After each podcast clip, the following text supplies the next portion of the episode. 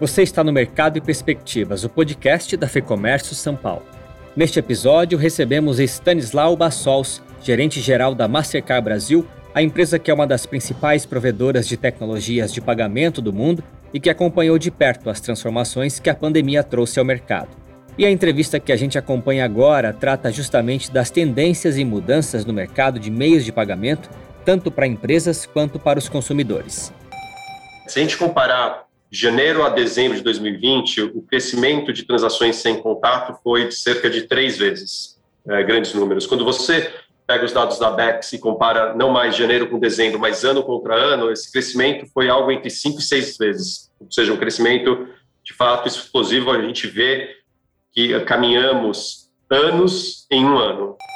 A conversa trata ainda de cibersegurança, o crescimento do e-commerce e como as empresas estão lidando com essa nova realidade. Vamos então à entrevista com o Stanislau Bassols em mais um episódio do Mercado e Perspectivas. Ele começa nos falando justamente sobre as principais transformações que estão acontecendo neste momento no ecossistema de meios de pagamento. Bom, acho que toda transformação começa pelo começa e termina com o cliente, né? Que nós observamos é que o, o cliente ele quer comprar e pagar a qualquer momento, ele quer comprar e pagar uma diversidade de canais, ele quer estar tá pagando em qualquer tipo de meio de pagamento e ele quer que esse pagamento seja simples, fácil, intuitivo, sem abrir mão de segurança. Então, o mundo de meios de pagamento passa por uma transformação muito grande em função do cliente que vem se transformando. A Mastercard seguiu essa transformação. Então, Primeiro ponto, ela está presente em cada vez mais novas opções, então, pagamentos por aproximação, pagamentos no e-commerce, que a gente chama de pagamentos com cartão não presente, é, pagamentos que são pagamentos instantâneos, então a, a Mastercard está presente em mais de 40 países fornecendo pagamentos instantâneos, como aqui no Brasil a gente tem o Pix, com todos os desafios, né? então ela está presente nisso, pagamentos B2B, que estão se acelerando e pedindo cada vez mais inovação. Então, você quer que o pagamento B2B seja simples, ocorra na data que você planejou, ocorra da forma que você planejou e que você tenha todas as informações para poder fazer a liquidação desses, desses pagamentos. Então, a Mastercard entrou no, no que a gente chama numa estratégia de múltiplas vias, que a gente chama de multi-rail, é, e talvez esse seja o primeiro bloco de transformação.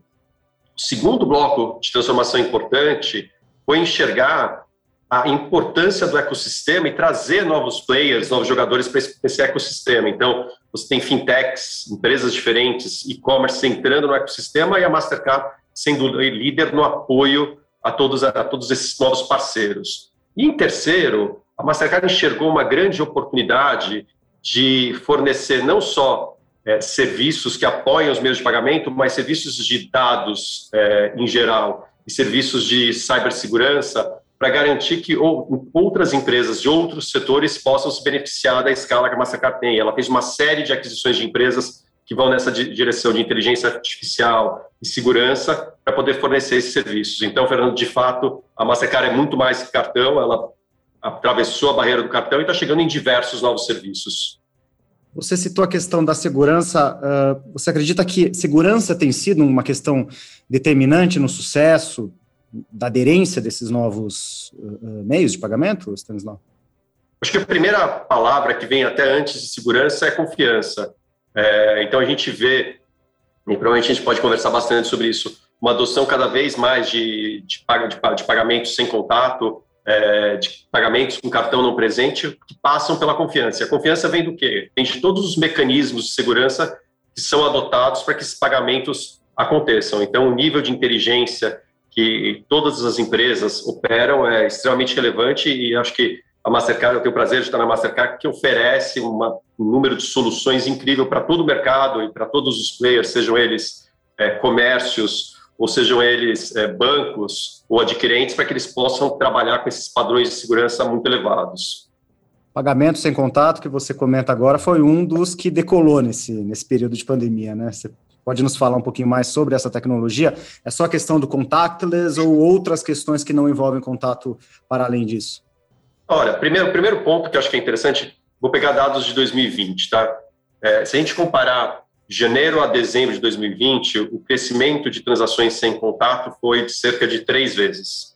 é, grandes números. Quando você pega os dados da BEX e compara não mais janeiro com dezembro, mas ano contra ano, esse crescimento foi algo entre 5 e 6 vezes. Ou seja, um crescimento de fato explosivo. A gente vê que caminhamos anos em um ano. Então, foi uma mudança muito importante. E, e, e algo que me chama a atenção quando eu vejo esse tipo de mudança, ela parece que ela acontece de repente, mas o nível de preparação de todo o ecossistema para que ela acontecesse vem ocorrendo há muito tempo. Então, você tem a aceitação, né, é, que está presente é, no que o pessoal chama das maquininhas, é, para poder aceitar essa, essa transação, os padrões de segurança pré-estabelecidos. Então, você tem um trabalho que vem ocorrendo a, ao longo de um bom tempo que leva a gente a poder ter essa, essa opção. Então, acho que esse, esse é um fator fundamental quando a gente vê os pagamentos sem contato. Agora, falando um pouquinho sobre estrutura, as empresas, sobretudo as empresas offline, né? As online eu acredito que tenham acompanhado mais rapidamente esse movimento, mas as empresas offline elas estão preparadas para esse avanço, tanto do ponto de vista estrutural quanto da cibersegurança, enfim, de outros, de outros fatores que permeiam todos os meios de pagamento? É, essa, essa, essa pergunta é uma pergunta muito boa. A, a Mastercard ela fez um, nós, em conjunto com o Datafolha, o barômetro de segurança digital. Então, nós conversamos tanto com usuários quanto com, com empresas, tentando entender e, e, e determinar é, quanto que elas estavam preparadas ou quanto que elas se julgavam preparadas. A gente conversou, no caso das empresas, com os decisores e a, as nossas conclusões foram super interessantes. Primeira conclusão é que, na grande maioria, cerca de 80% enxerga que cybersecurity, é, cibersegurança é um tema extremamente relevante. Isso vale para as empresas desde tecnologia, finanças seguros, saúde, educação e varejo. Então, é algo que é comum. Porém, quando você pergunta se faz perguntas mais relacionadas ao nível de preparo que elas têm, então, primeiro, se elas têm um departamento próprio de cybersecurity, de cibersegurança, o que elas te respondem, aí varia. Você tem um terço, basicamente, que possui. Quando você vai para setores como finanças e tecnologia, algo próximo da metade é, possui um departamento próprio. Porém, quando você vai para saúde, educação e varejo, você tem menos de um terço que possui essa, essa área. Então, é, o, que, o que chama atenção, porque todas elas, de uma forma importante, entre 50% e 85%, todos os setores se julgam é, altamente ou medianamente alvo desses ataques. Então, é, é algo interessante, porque você tem essa, essa discrepância entre se sentir alvo do ataque, enxergar que é importante e ter alguns, alguns elementos para, para estarem preparados. Stanis, eu queria comentar uh, uma pesquisa da Mastercard, a pesquisa Spend Impulse, que mediu distribuição de vendas físicas online em 2020. É, você podia falar para a gente quais foram os destaques desse, desse relatório, que tendências que ele aponta? Quer dizer, que, que a pandemia, de que maneira que a pandemia mexeu nessa distribuição de pagamentos e para onde que ela nos aponta? O principal fator que mais me chamou a atenção foi que o, o foi o crescimento da, do e-commerce. O e-commerce cresceu no, no, primeiro trimestre desse ano, comparado com o do ano passado, 75%. Alguns setores é, mais que duplicaram. Quando, quando a gente vai para o setor de, é, de compras em farmácia ou para o setor de eletrônicos, mais que duplicaram. Então, cresceram de uma forma é, extremamente relevante. Então, acho que essa talvez tenha sido a grande, a grande mudança que a gente enxerga e que parcela, uma grande parcela dela veio para ficar. E o mercado brasileiro, comparado a outros mercados que a Mastercard está presente, se comportou de alguma maneira diferente? Teve alguma peculiaridade em relação a, ao comportamento do, do, brasileiro? Não, eu acho que aqui vem um, um ponto bem feliz do, do, do, nível de preparação e do nível de maturidade do setor de meios de pagamento do Brasil e do setor de e-commerce. A gente conseguiu seguir os padrões e tendências mundiais é, de uma forma bem, bem rápida e bem ágil. É, isso é algo que, que, de fato, chama, chama bastante atenção. O, o que também é, é interessante é pensar e perguntar o quanto desse, desse comportamento é, vai, vai continuar. Né? A gente vê essas mudanças, mas essas mudanças foram mudanças que aconteceram e a gente ainda está na pandemia. Mas quando a gente pergunta, a gente fez uma, uma pesquisa em 2020 perguntando é, os clientes, se eles enxergavam, é, como eles se enxergavam dentro de um ano em várias frentes. E o que a gente viu foi que cerca de um, um terço deles é, pretende continuar pagando contas virtualmente, pretende continuar fazendo aulas virtualmente, ou seja, continuar consumindo conteúdo virtualmente, e entre 15% e 20% pretende continuar pedindo comida por aplicativo, fazer compras em mercearia online, é, assistir lives, é, ou seja, é uma alteração que quando você quando eles quando o cliente se projeta no mundo normal, uma parcela dela veio veio para de fato é, ficar. Falando ainda sobre mudança, sobre mercado brasileiro, queria entrar no tema caro para o Brasil, que é a desbancarização. Né? É, é um gargalo ainda, na opinião de vocês? Existe um problema de inclusão no, no sistema? Levar acessibilidade a meios eletrônicos de pagamento é algo que é muito caro para a Mastercard e que a gente vem trabalhando, acho que ano após ano, para aumentar. É, as novas opções que, que, que vêm surgindo, é, seja o Pix, seja o Facebook é, Pay, é, pagamento via WhatsApp, todos esses novos meios ajudam a todos poderem participar é, dessa, dessa conquista, que é poder pagar através de um meio, de um meio eletrônico.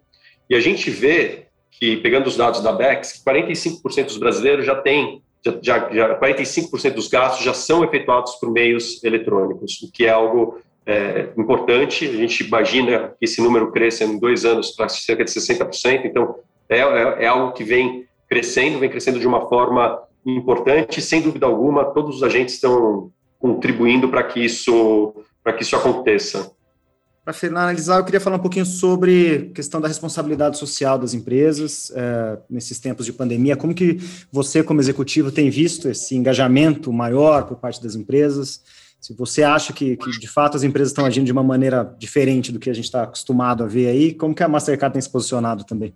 Primeiro, o papel das empresas é extremamente relevante tanto pelo impacto das ações que, que, que são geradas pela, pelas empresas, pelo, quanto pelo exemplo. E na Mastercard isso não é, não é diferente. Acho que a Mastercard tem duas frases que, que eu gosto muito de citar, que é o doing well by doing good, e o segundo, a cultura da decência. E dentro desse, desse cenário de, de, de pandemia, a, a, Mastercard rapidamente observou que, que, além de ter empatia por todos aqueles que tiveram qualquer tipo de perda, né, perdas pessoais, perdas de pessoas, perdas é, de emprego. É, houve uma, um efeito talvez devastador e triste, uma quantidade de pessoas que ficaram sem segurança alimentar. É, Mastercard, a partir disso, lançou em 2020, é, em junho de 2020, o movimento Faça Parte, começa com o que não tem preço. Ela tinha o objetivo de ter 2 milhões de refeições doadas é, até o final do, do, ano de 2020 e de uma forma surpreendente a gente bateu a meta com pouquíssimo tempo, em dois meses a gente bateu a meta e elevamos a, a meta para 5 milhões de, de refeições para o ano de 2020. Naquela época, para cada pagamento contactless, é, sem contato, por aproximação, que, a Master, que fosse feita, a Mastercard doaria dois centavos para essa ação. E, de fato, a gente chegou é, nessa, nesse, nesse objetivo e foi super bacana. Em maio desse ano, a gente foi para uma nova fase. A gente fez uma live especial com Alcione Criolo, foi muito legal. É, e o show inaugurou uma nova fase do movimento. Então, para cada transferência realizada dentro do WhatsApp, a gente doa os dois centavos. E é, fico feliz de estar fazendo essa conversa com você hoje, Fernando, porque hoje é um dia que a gente está anunciando que a gente está fazendo a maior doação até agora. A gente está doando 18 milhões de refeições. Então, o Fundo de Impacto Mastercard está doando esses 18 milhões de refeições, 9 milhões é, vão para um parceiro filantrópico que é a Ação Cidadania e outros 9 milhões para o World Vision. Então, é, e esses dois vão chegar à população mais carente que precisa. Para ter uma ideia do impacto que a gente imagina em termos de pessoas, a gente imagina chegar em cerca de 300 mil pessoas que vivem em, que estão vivendo em situação é, de pobreza, é, que precisam disso e que estão em estados brasileiros como Acre, Alagoas, Amazonas, Bahia, Ceará, Pernambuco e São Paulo. Então, é uma ação ampla, importante, é, estamos muito felizes de poder fazer e muito preocupados com a situação como um todo e gratos de contribuir, imaginamos que essa inspiração possa atingir outras empresas porque, de novo, a gente acredita que isso é um papel extremamente importante. Né? A empresa está conectada à sociedade e faz, fazer parte da sociedade significa fazer parte do, das dificuldades e ajudar nesses momentos. Para finalizar, Stanis, queria falar um pouquinho mais sobre tendência. Né? A gente tem uma base de empresas que, que, que nos acompanham e eu queria refletir com você para aquelas empresas que estão acompanhando essa série de mudanças. O que, que, o que, que é, é mais premente agora, né? Que, as empresas que estão se digitalizando, que estão passando por esse processo de aceleração digital, o que, que, deve, o que, que deve ficar né, eh, daqui para frente? O que, que as empresas precisam se, se orientar? Quais são os conselhos aí para as empresas que estão se digitalizando? Olha, tem vários aspectos que são, são importantes, eu vou citar alguns. É, um, é a omnicanalidade. Então, quando a gente perguntou para os clientes como, como eles se sentiam, como que eles se projetavam no futuro, eles se veem eh, comprando e complementando as compras deles dos meios é, digitais. Então, é, os meios físicos vão continuar importantes, mas os meios digitais ganham importância e essa importância que eles ganharam durante a pandemia é, vai, vai, permanecer. um outro aspecto muito importante é a questão de segurança. Então, a gente tem uma riqueza de dados e o cliente buscando cada vez mais comodidade e ofertas que sejam cada vez mais, mais personalizadas. Para que isso aconteça, você precisa ter dados, você precisa ter o consentimento do cliente para ter esses dados, só que você precisa guardar esses dados com segurança. Algo que eu comentei anteriormente, é, da, da questão da, da, da, da cibersegurança, é um aspecto fundamental e, e inclusive, ético. Um, um, cliente que sofre um, um, um vazamento de informação, ele pode ficar durante anos com as consequências desse vazamento de informação seja porque ele está sendo fraudado, seja porque alguma informação dele muito relevante é, a ele foi exposta. Então, o aspecto ético dessa de cuidar dessa informação, de cuidar desse desse ativo, que é o ativo do cliente, é algo que é que é fundamental. E a gente vê que em termos de, de pagamentos, a questão dos pagamentos pagamento por aproximação é uma tendência que veio para ficar. Ela se acelerou, como disse, anos em um ano e, e nesse momento continua se, se acelerando e criar essas opções, seja em termos de canais, seja em termos de do momento que o cliente está presente e seja de, em termos de tornar a experiência do cliente como um todo mais intuitiva é fundamental. Ouvimos aqui o Stanislau Bassols, gerente-geral da Mastercard Brasil. E eu encerro o episódio com um convite. Conheça o lab.fecomércio.com.br é o espaço que reúne conteúdos estratégicos, benefícios e vantagens para todos os associados da FEComércio São Paulo. O link eu deixo aqui na descrição. Eu sou Guilherme Baroli, a entrevista e o roteiro deste episódio são de Fernando Saco, produção de Ana Strom e edição do estúdio Johnny Days. Obrigado pela sua companhia e até a próxima.